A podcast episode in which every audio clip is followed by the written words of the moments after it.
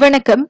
Covid தொற்று கண்டவர்களுடன் நெருங்கிய தொடர்பில் இருந்தவர்களுக்கான புதிய எஸ்ஓபிகள் மார்ச் ஒன்றாம் தேதி முதல் அமுலுக்கு வருகிறது. அவ்வகையில் கோவிட் தடுப்பூசியை முழுமையாக போட்டு முடித்தவர்கள் மற்றும் ஊக்க தடுப்பூசி போட்டுக் கொண்டவர்கள் ஒருவேளை அத்தொற்று பீடித்தவருடன் நெருங்கிய தொடர்பில் இருந்தது கண்டறியப்பட்டு அவர்களுக்கு அறிகுறிகள் இல்லாவிட்டால் சம்பந்தப்பட்டவர்கள் வீட்டில் தங்களை தனிமைப்படுத்திக் கொள்ள தேவையில்லை. சுகாதார அமைச்சர் கைரி ஜமாலுடீன் அதனை அறிவித்தார். Kontak rapat kepada kes COVID-19 yang tidak bergejala dan berusia 18 tahun ke atas dan telah menerima dos penggalak tidak perlu menjalani perintah pemantauan dan pemerhatian HSO.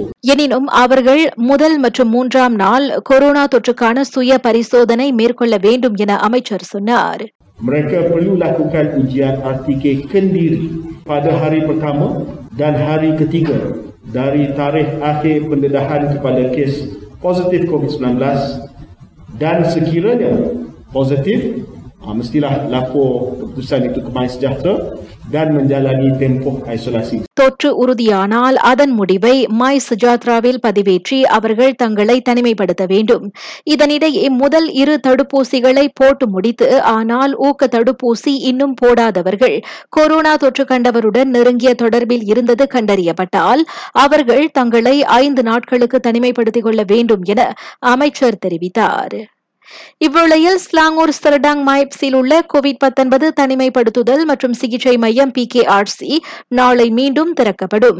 தொடக்க கட்டமாக நூறு கட்டில்களுடன் அது செயல்படும் என சுகாதார அமைச்சர் கைரி ஜமலுடன் தெரிவித்துள்ளார். அம்மையத்தில் அதிக ஆபத்து அல்லாத கொரோனா தொற்று சம்பவங்கள் கவனிக்கப்படும் என்றும் கைரி சொன்னார்.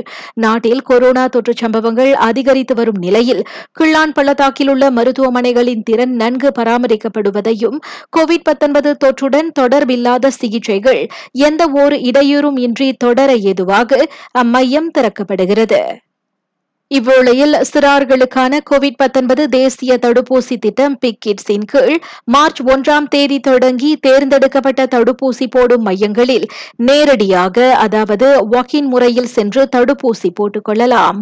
அத்தடுப்பூசி போடும் மையங்களின் பட்டியலை மாநில சுகாதாரத்துறைகள் தத்தம் அகப்பக்கங்களில் வெளியிடும் என சுகாதார அமைச்சு தெரிவித்தது. எனவே இந்த வாய்ப்பை பயன்படுத்தி பெற்றோர் மற்றும் பாதுகாவலர் வரும் பள்ளி விடுமுறையில் தங்களது பிள்ளைகள் பிள்ளைகளுக்கு தடுப்பூசி போட்டுக்கொள்ள அறிவுறுத்தப்படுகின்றனர்.